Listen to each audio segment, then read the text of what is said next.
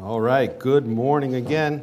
Uh, some announcements. It's a regular week next week, except for two things. Wednesday, there is going to be no Bible study, so everything will resume on the 10th. Youth ministry will resume on the 10th, and so will Bible study. And next Sunday, pay attention, look at your bulletin. Next Sunday, regular service in the morning, regular Sunday school. But our evening service, we'll do a New Year's fellowship. We'll have an evening service at 9 o'clock, hang out in the big room, fellowship, and bring in the new year with some uh, praise and prayer. So keep that in mind. January 7th and 14th, we're going to have a membership class. Please sign up. If you want to become a member or you want to be baptized, you got to go to the classes, so please keep that in mind. Um, tonight is our Christmas Eve service, 6 p.m. And um, if you want your giving statement, you got to uh, call the office for that. And youth ministry is always in need of water, snacks, food for kids like that. So keep that in mind. And not last but not least, Mom Life. You have a celebration this coming Thursday, the 28th, 7 to 9. Excellent, excellent speaker, right? Excellent speaker. It's my wife, Eileen. Um, so I already spoke, and it wasn't that excellent, I don't think. Maybe it was. But, ladies, I encourage you to go to Mom Life, not just because my wife is there, because it's a really great ministry. That's why you should go. Um, and that's it. Let's uh, worship the Lord through giving.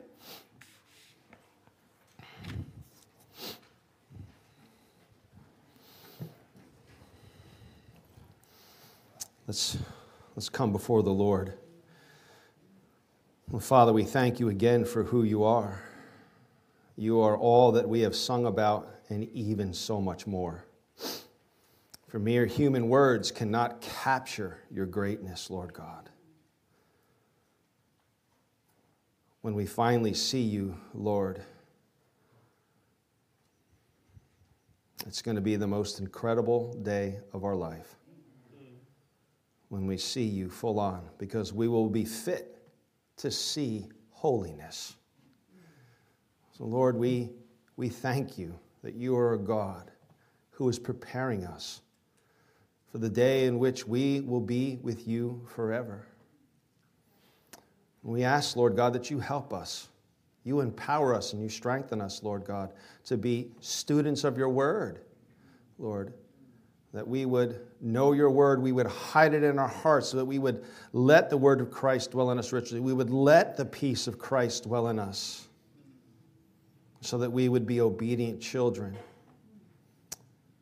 We thank you, Lord God, that in this world that's filled with troubles, you've overcome the world, but the battles are still here. The sorrow is still here. And we thank you, Lord God, that we have you as an anchor for our soul, an ever present help in the time of trouble. And Lord, we come to you, ask, Lord God, that you be with Leo we know that that drain was being removed this morning, Lord God. I, I, don't know how it went. I'm assuming that no news is good news, Lord. We pray that it would come out fine, Lord. We pray that as Leo recovers from, from his cancer surgery, Lord God, that um, you would remove the cancer and he would be just fine, Lord God. We lift up to you today Brenda Moore, Lord, knowing she's in the hospital with an infection, Lord. Wow, Lord, we ask that you be with our sister. Lord, she fights and she battles and she remains faithful. She remains joyful, Lord God. Uh, uh, but Lord, what a setback. We ask, Lord God, that you would get rid of this infection quickly. Lord, that this would not jeopardize her being on the, on the transplant list at all. That you would give her the liver that she needs, Lord God. We ask, Lord God, that you would do these things for the glory of your Son and for the love of your sister, your daughter that you love so much. Lord, we ask that you would be with our country. Our country so desperately needs you. We're a country divided on so many levels and so many issues, Lord God. But Lord, we thank you that you have given to the church the truth. Lord, help us to be faithful in declaring the truth of your word. It's the only hope for any nation, for any people. It's the gospel of Jesus Christ. We lift up to you our leaders. I ask, Lord God, that they would hear your word from someone somehow. Lord, I ask that this Christmas season, from our president down to our mayors, Lord God, somehow the message of Christmas would get through and you would begin a work, Lord God.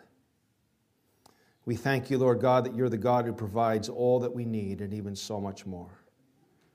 And we ask, Lord God, the gifts that you have blessed us with, Lord God, as we give back a portion that you would multiply it and use it for the building of your kingdom for your glory.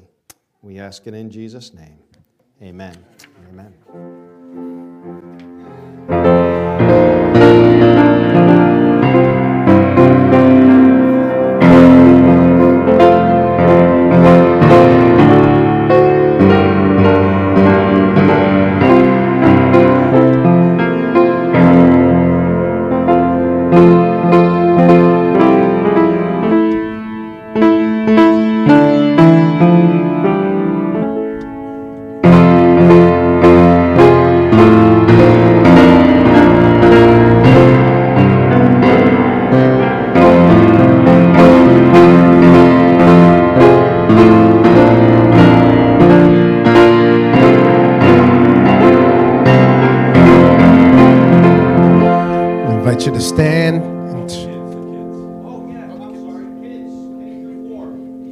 Kids K through 4 with Pastor John, Miss Gina. Miss Gina. Happy birthday to Miss Gina, by the way. And Miss Sue, happy birthday. 249, Oh come all ye faithful. 249.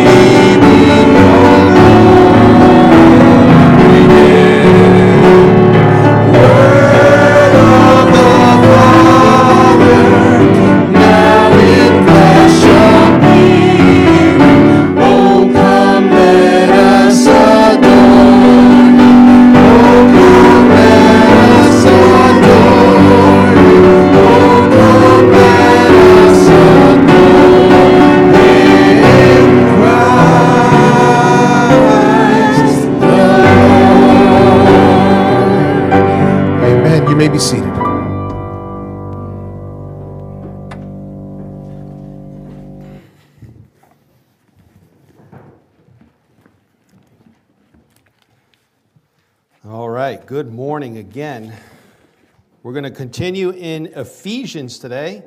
We're going to uh, talking today about spiritual warfare. Don't worry, it fits with Christmas. Don't worry.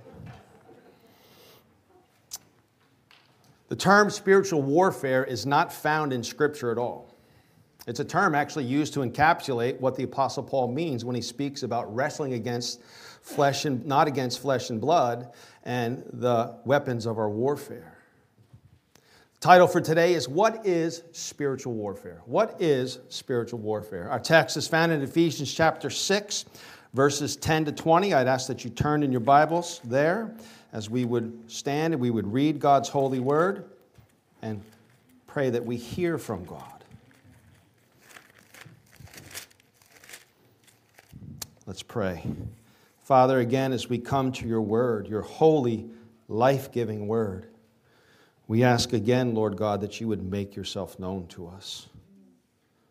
Lord, that we would hear you. Speak, O Lord. Take your word, plant it deep in us, shape and fashion us into your likeness, O God. Lord, we, we so desperately need you. Lord, if we really step back and think about it, truly what you said is true. Everything you say is true, but without you, we really can do nothing.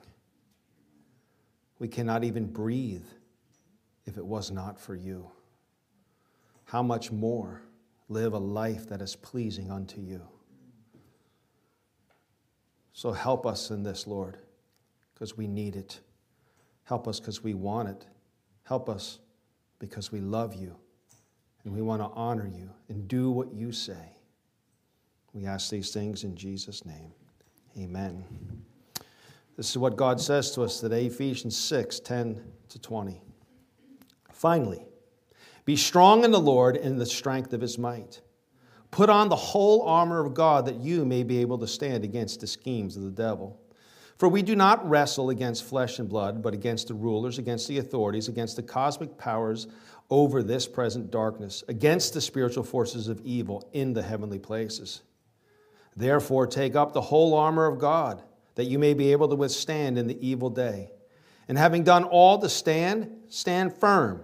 Stand therefore, having fastened on the belt of truth, and having put on the breastplate of righteousness and as shoes for your feet, having put on the readiness given by the gospel of peace. In all circumstances, take up the shield of faith with which you can extinguish the flaming darts of the evil one. And take the helmet of salvation and the sword of the Spirit, which is the word of God. Praying at all times in the Spirit with all prayer and supplication. To that end, keep alert with all perseverance, making supplication for all the saints and also for me, that words may be given to me to open to me in opening my mouth boldly to proclaim the mystery of the gospel, for which I am an ambassador in chains, that I may declare it boldly as I ought to speak. It's the word of the Lord. You may be seated. If we were to define spiritual warfare, what would a definition be? Spiritual warfare, I guess we could define it as this a Christian's battle against the devil and spiritual forces of evil. Isn't that not what our text tells us today? Look again what it says in verses 10 to 12. Finally, be strong in the Lord and in the strength of his might. Put on the whole armor of God that you may be able to stand against the schemes of the devil. For we do not wrestle against flesh and blood, but against rulers, against authorities, against the cosmic powers over this present darkness, against all spiritual forces of evil in the heavenly places. Paul tells us that we do battle against the devil, cosmic powers, and spiritual forces of evil. Peter tells us in his epistle that the devil prowls around seeking whom he may devour. 1 Peter 5 8 says this Be sober minded, be watchful. Your adversary, the devil, prowls around like a roaring lion seeking someone to devour. Well, given these verses, is our definition of spiritual warfare correct? Again, what is our definition? Spiritual warfare is a Christian's battle against the devil and spiritual forces of evil. I would submit to you today that that is partially correct. That is partially correct. But before we go any further, it would be wise for us to, to define who the devil is. Let's talk about our enemy, right? Uh, uh, uh, uh, you know, what's the old line from The Godfather? Hold your friends close and your enemies even closer, right? You got to know your enemy. Not that we hold the devil close to us, but we are told in detail who he is in Scripture. We are told who he is and what he does, and I think we often have misconceptions about who the devil is and how powerful he is. Full disclosure, the points I'm about to share, I stole right off of gotquestions.org. Why try to recreate the wheel when somebody else does it better? But concerning Satan, the Bible gives the following information Satan is a personal being with a mind, emotions, and a will. Right? Job 1 shows us that. Matthew 4, the temptation of Jesus, shows us that. He is a created being and is not equal to God. That's a great misconception for many. He is a created being. The devil, actually, he wasn't devil, Lucifer at the time, was created when God created the heavens and the earth. That's when he was created. He is a created being. He is not equal with God. He is not on equal standing with God on any level. He also is not Jesus' brother. That's a false teaching, also. That they're equal, they're brothers, they're at odds against each other. Ezekiel 28 15 tells us this truth. You can look these up for yourselves. Satan does not rule hell.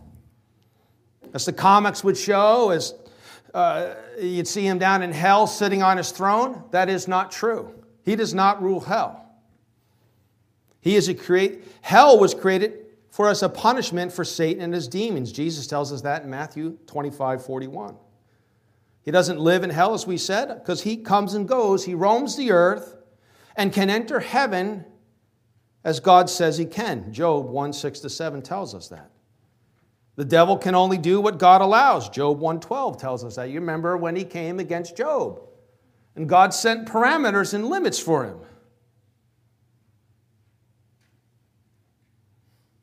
And just, we read the story of Job, you know the story of Job, and, and, and the devil says to him, skin for skin. Right? As soon as you touch him, touch him physically, he's going to deny you. The devil does not have power to create sickness unless God gives it to him. Okay? He can do nothing outside of what God allows him to do. Satan is not omnipresent. He's not any of the omnis, by the way, because he's not equal to God. He is not everywhere at the same time to the same degree as God is. He's a created being, and therefore he's localized in his being. Wherever he is, that's where the devil is. He does not, he does oversee a horde of demons called the powers of this dark world and the spiritual forces of evil in the heavenly realms. Our text tells us this. And he uses this network to tempt and deceive people. He actively works to nullify the effect of the word of God in people's heart. Matthew 13 tells us this. And he blinds the intellect of those who do not believe so that they cannot understand the gospel. 2 corinthians 4 4 so now that we understand the devil a little bit better let us go back to our definition of spiritual warfare. But i want to look particularly at the last two points that we just said about satan or the devil to form a biblical definition of spiritual warfare the last two points are that Satan is not omnipresent, but he does oversee a horde of demons called the powers of this dark world and spiritual forces of evil in the heavenly realms. Notice the highlight. He uses this network to tempt and deceive people. The last point was he, notice the highlight, he actively works to nullify the effect of the Word of God in people's hearts. We could summarize this by saying the devil seeks to tempt people to sin through deception and thus nullify the Word of God in the believer's heart and mind. And since this is true, What is an accurate definition of spiritual warfare? What is a biblical definition of spiritual warfare? I would submit to you it is this, and this did not, I just came up with this on my own. Spiritual warfare is putting to death what is earthly in a believer through the word of Christ dwelling richly in the believer so that the Holy Spirit empowers the believer to understand and be obedient to God's holy commands. Spiritual warfare can also be defined in one word sanctification. Sanctification. 1 Thessalonians 4 3 says, For this is the will of God, your sanctification. God desires, the will of God for you and I is that we be sanctified, that we be holy. Sanctification is hagiasmos, it means setting apart unto God. Paul, writing to the church in Rome, says this Do not present your members, that is your body, to sin as instruments of unrighteousness but present yourselves to God as those who have been brought from death to life, and your members to God as instruments for righteousness. While the Christian recognizes the truth that they are righteous before God by the blood of Christ, we do realize and we do know, and we're told in Scripture that we are still tethered to the old sinful nature. And the Christian, the believer in the Lord Jesus Christ, is told just like Cain was, that we must master sin. That we must master sin. To master sin means to put to death anything that is contrary to God's holy word. As Paul writes to the church in Colossae, he writes this Put to death, therefore, what is earthly in you sexual immorality, impurity, passion, evil desire, and covetousness, which is idolatry. On account of these, the wrath of God is coming. In these you too once walked when you were living in them, but now you must put them all away anger, wrath, malice, slander, and obscene talk from your mouth. Do not lie to one another, seeking that you have put off the old self with its practices, and have put on the new self, which is being renewed in knowledge after the image of its creator. One of the best ways in which, loved ones, we can wage spiritual warfare of putting to death the sin that is in us, the original sin, the remaining sin, is to put God's word in our heart. And a, a few weeks ago, probably a month ago now, I, I, challenged you and I encouraged you to memorize Colossians 3 1 to 17. Put that in your heart. Go over it daily. Put to death, therefore, what is this? Now you must put on all these kindness, compassionate hearts, tenderness, all of those things uh, what God wants us to be. Spiritual warfare for the believer is primarily an inward battle against indwelling sin. The battle is not fought, spiritual warfare is not fought by casting out demons. Now, I know many might believe this. Many of you know my background. I come from such a background.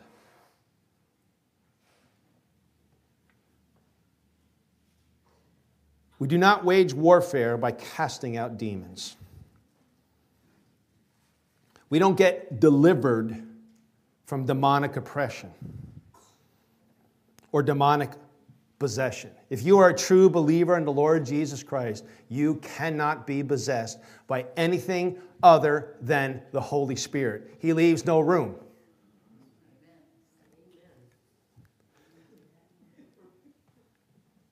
I know of people who have struggled. They said they've been under spiritual warfare. They need to be delivered from the demon of immorality. There is no demon of immorality. There is no demon of laziness or anger or gluttony. How about you're just a sinful person? How about you're just you're just an immoral person? You're just lazy. When I was in college, many would go to a deliverance service. I remember one guy telling me, Yeah, I'm just, you know, I'm just having a hard time getting up to go to class, and I'm, you know, falling behind on my schoolwork and this and that. And, and I found out I have the demon of laziness. And I said to him, Have you ever just considered the fact that you're lazy? I mean, really?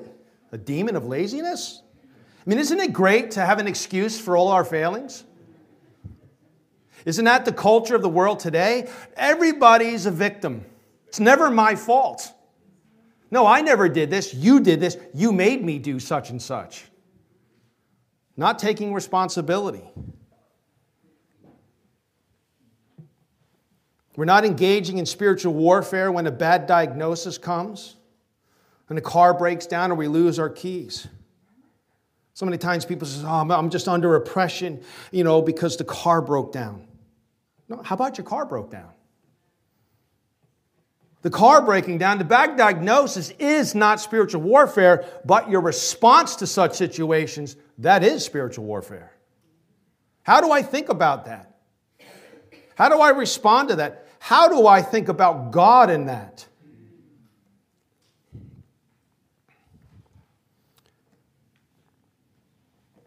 Spiritual warfare for the believer is putting to death indwelling sin. But I'd say even more, more closely defined, if that's the way to put it, you know, my horrible name. But when it really comes down to it, what is spiritual warfare? Its crux? It's, it's what I believe about God. What do I really believe about God? The scripture tells us we're not fighting against uh, particularly demons or situations. Rather, we are fighting against the schemes of the devil. That's what the Bible tells us. What it says again in verses 10 to 11. Finally, be strong in the Lord and the strength of his might. Put on the whole armor of God, that you may be able to stand against the schemes of the devil. So, if God in His holy word tells us that spiritual warfare is against the schemes of the devil, then we should define spiritual warfare as against the schemes of the devil. The word schemes is methodia, which we get our word method from, right? It means crafty scheming with the intent to deceive. The schemes of the horde, the schemes of the devil and, the, and his hordes is to get us to not believe that God is good and to compromise the truth of God's word. Let me say that to you again. The scheme of the devil and his hordes is to get us to believe that God is not good and to compromise the truth of God's word. This is exactly, this is exactly what happened in the Garden of Eden. The serpent, we're told, was more crafty than any other animal, and he deceived Adam and Eve to sin against God. We must not take lightly the schemes of the devil. I want to recommend to you a book that I have found to be so enjoyable, so easy to read, so helpful in spiritual warfare. It's by Thomas Brooks. He's a Puritan who lived from 1608 to 1680, entitled Precious Remedies Against Satan's Devices. Precious Remedies Against Satan Devices. It's easy to read, and I promise you, you'll be encouraged. It's 99 cents if you buy it on Kindle. The best dollar you'll ever spend. And I want to recommend to you a podcast. I want to recommend to you the Just Thinking podcast. You've heard me say it the last past several weeks. I really, really, really enjoy these guys. Virgil Walker and David uh, Harrison. I would encourage you to listen to episode number 122 Spiritual Warfare. All of their podcasts are absolutely fantastic. It will help you, Christian, in your walk. You want to understand what God says about indwelling sin? Listen to the Just Thinking podcast, the one about it. Listen to it about the state. Listen to it about race. Listen to it. It's just fantastic. They, they always bring the biblical perspective to it. These are helps that God has given us to understand and put into practice what His Word says. They don't take away the Bible, that is our primary source. As believers, you and I are responsible to hide God's word in our hearts that we would not sin against God. But we must remember this that our strength, even the strength to hide God's word in our hearts, does not come from us. It comes from God Himself. We are utterly unable in and of ourselves to please God or stand against the schemes of the devil. Jesus said that without Him, you and I can do absolutely nothing. In John 15, 5, I am the vine, and you are the branches.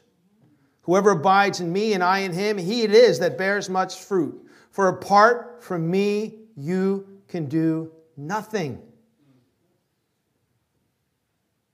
You and I, as believers, are to abide in Christ. That's what it means uh, what Paul means when he says, Be strong in the Lord and in the strength of his might. Verse 10 Finally, be strong in the Lord and in the strength of his might. What was the key word for Ephesians? Anybody remember the key word for the book of Ephesians? Oh man, this is, I, I failed. I failed. In, in, in Christ, in Christ, in Christ, in the Lord, in Christ, in. Be strong in the Lord and in the strength of his might.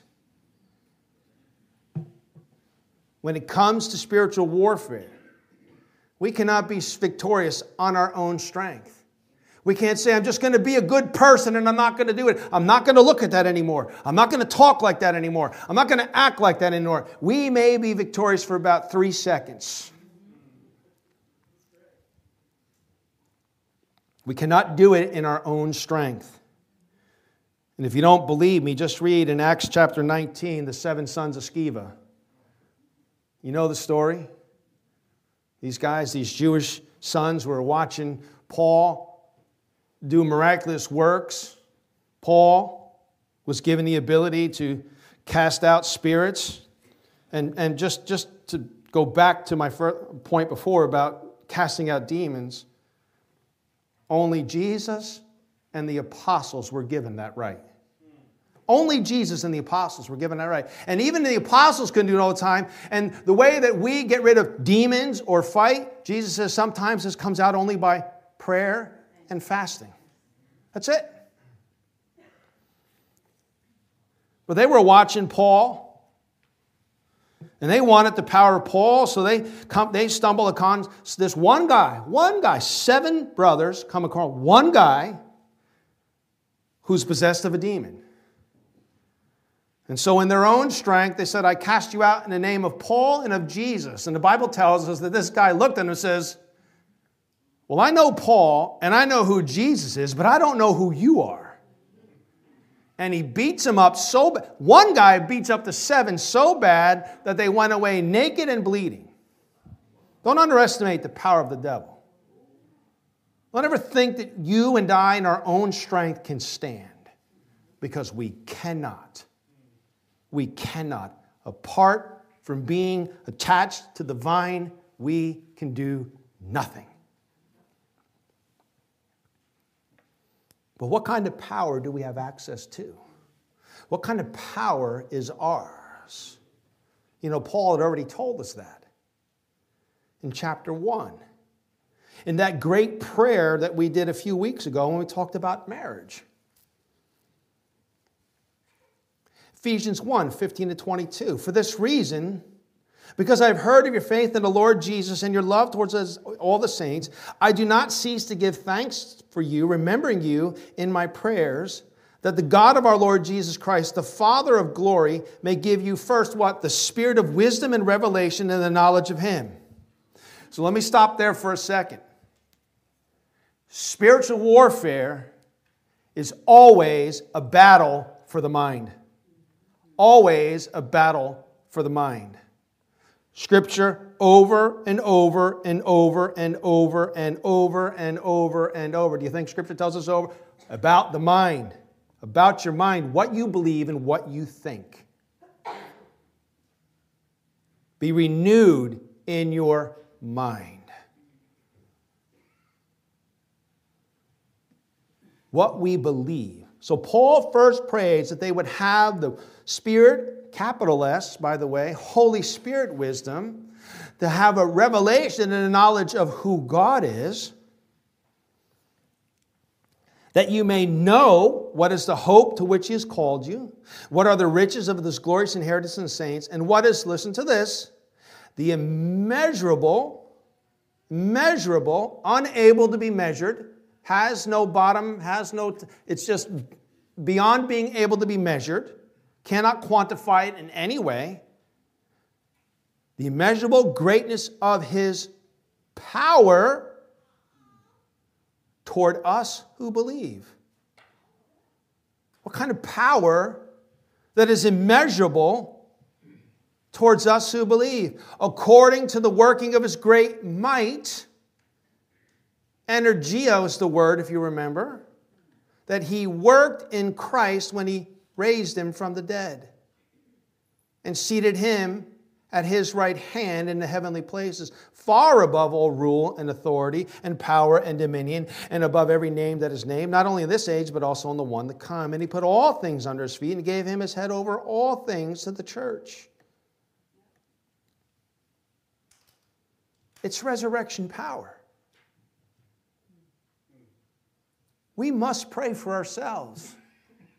We must pray for ourselves that God would open the eyes of our hearts, that they would be enlightened, so that we see the schemes of the devil, and that we would be able to stand in the Lord's might and his resurrection power against Satan's power, which is no power compared to the resurrection power. This is the whole point of why Jesus came into the world. Here's the Christmas part. The whole point of Jesus coming into the world is so that his adopted sons and daughters could be victorious over the devil. 1 John 3 8, whoever makes a practice of sinning is of the devil. Hey, you want to keep on sinning, doing your own thing? Well, you're of the devil. You're of his mindset. For the devil has been sinning from the beginning. The reason the Son of God appeared was to destroy the works of the devil. And so that baby in the manger, his name is the Lord of hosts. You know what the Lord of hosts is? That's Jesus' warrior name. He's the commander of the Lord's armies. And not that Jesus needs an army behind him, they're there just for show. And he doesn't even need that. The baby in the manger is a warrior. And he has come and he has destroyed the works of the devil on the cross. That's what Colossians tells us. In Colossians 2 14 and 15, that he canceled the record of debt that stood against us with its legal demands this he set aside to the cross. He disarmed the rulers and authorities. Wait, we wrestle not against flesh and blood, but against rulers and authorities in the heavenly places, we're told. He disarmed. Loved ones, we have a disarmed enemy. He's powerful, but he's disarmed. He's disarmed because of the cross and the blood of Christ on us. He disarmed the rulers and authorities and he put them to open shame by triumphing over them in Him, in Christ. In Christ alone do we have victory in spiritual warfare. And though He's defeated, He is still powerful. He is a created angelic being. And just by nature of that, He's more powerful than you and I. He is still the prince of the power of the air. He is still the ruler of the sons of disobedience. He is seeking to destroy you in hell. This is the battle from the beginning. This is what it says in Genesis 3:15. Where God says, "I will put enmity between you, that is Satan, and the woman, and between her offspring and her between your offspring and her offspring, between the hordes of the devil and the sons of the earth. This is the battle from the beginning. This is what God said. Remember what else God said. He shall bruise the seed of the woman. Jesus Christ will bruise your head, and you shall bruise his heel or crush his head. The enemy of our soul is seeking to devour us. Remember what Jesus said to Peter Satan has asked to swift sift you like wheat. He came in, he asked, he has to ask permission. Can I sift sweet, can I sift Peter like wheat by wheat? And Jesus tells Peter what? Don't worry. I've prayed for you. I've prayed for you. Jesus Christ, the resurrected Christ, who has the name above all names, seated in the heavenly realms, above all rule and authority and power, is praying for you and I. You and I, as God's children, adopted children, if we are indeed God's adopted child, are you God's adopted child today? Do you know what it means to be rescued from the dominion of darkness and transferred into the kingdom of the Son of which He loves? Have you confessed your sins to God for, and asked for forgiveness? And asked God to help you to live a life that is pleasing unto God? If not, you are firmly under the control of the devil and your end will be where his end will be hell. That's what the scriptures tell us. The Bible tells us that he who believes on the Lord Jesus Christ will be saved. Would you believe on the Lord Jesus Christ this day for the forgiveness of sins and the salvation of your soul, and for living a life that is pleasing unto God?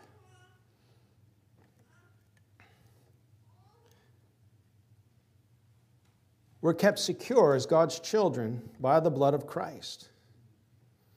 But we are given the responsibility to battle against indwelling sin. How you battle against indwelling sin is through repentance and turning from it. Repentance is a key part of spiritual warfare, by the way. The battle to kill indwelling sin, to live a life that is pleasing to God, will not be fully over until we are glorified with Christ in heaven. Till then, we are to wear the armor of God. Remember that the battle belongs to the Lord. And as we receive with meekness the implanted word of God, we will resist the devil, he will flee from us, and it will save our souls. I want to read for you a hymn that you know. Maybe if you don't know it, if we had the music, you would know the melody. I don't know how many of you grew up in the 70s watching Davey and Goliath. Right? A mighty fortress is our God. Martin Luther wrote these words. He says, A mighty fortress is our God, a bulwark never failing. Our helper, he, amidst the, amidst the flood of mortal ills prevailing. For still our ancient foe does seek to work us woe. His craft and power are great, and armed with cruel hate. On earth is not his equal. Did we in our own strength confide? Our striving would be losing. We're not the right man on our side, the man of God's own choosing. Dost ask who that may be? Christ Jesus, it is He Lord Sabaoth, by the way, that's also the commander of the Lord's armies. His name. From age to age the same, and he must win the battle. And though this world with devils filled should threaten to undo us, we will not fear, for God has willed his truth to triumph through us. The prince of darkness grim, we tremble not for him. You know, we need to learn how to be more afraid of God than anyone else. His rage we can endure, For lo, his doom is sure. One little word shall fell him. That word above all earthly powers, no thanks to them abideth. The Spirit and the gift are ours through him who with us sideth. Let goods and kindred go, this mortal life also. The body they may kill, God's truth abideth still. His kingdom is forever.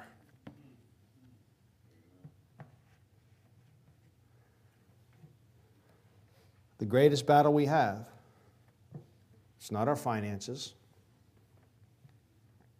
It's not our health.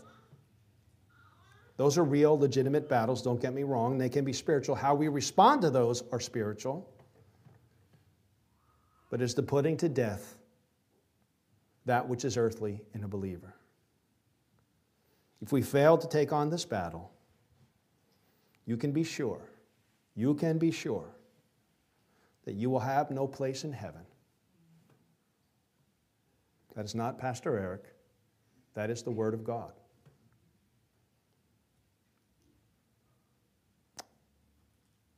Paul began the book by saying, This is who God is. This is how great God is. This is God's incredible plan of salvation from the foundation of the earth. This is who God is, and that He brings people together, that He's broken down hostility, that He's called us to be united in the church. This is who God says we are to be in terms of our family, in terms of our marriage, in terms of our workplace.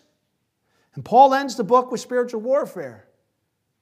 Because all of those issues are issues of spiritual warfare. He says this, and we'll close with this. Finally, be strong in the Lord and the strength of his might. Put on the whole armor of God, that you may be able to stand against the schemes of the devil. For we do not wrestle against flesh and blood, but against the rulers, against the authorities, against the cosmic powers over this present darkness, against the spiritual forces of evil in the heavenly places. Therefore, take up the whole armor of God that you may be able to withstand in the evil day, and having done all, to stand firm. Stand therefore, having fastened on the belt of truth. Hmm, isn't it interesting that truth is the first thing? And having put on the breastplate of righteousness, and as shoes for your feet, having put on the readiness given by the gospel of peace. In all circumstances, take up the shield of faith with which you can extinguish all the flaming darts of the evil one. And take the helmet of salvation and the sword of the Spirit, which is the word of God praying at all times in the Spirit and with all prayer and supplication. To that end, keep alert with all perseverance, making supplication for all the saints. Father, we ask that you help us because we need your help. We ask again you forgive us for our sins, Lord God. Empower us, Lord God, with that resurrection power to put to death that which is earthly in us, that we would live a life that is pleasing unto God for the glory of Christ, we ask it. Amen and amen. Let's stand, let's close in a song. I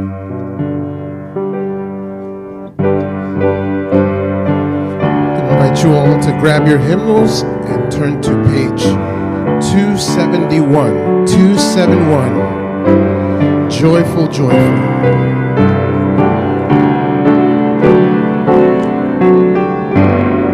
You. 271. Joyful, joyful, adore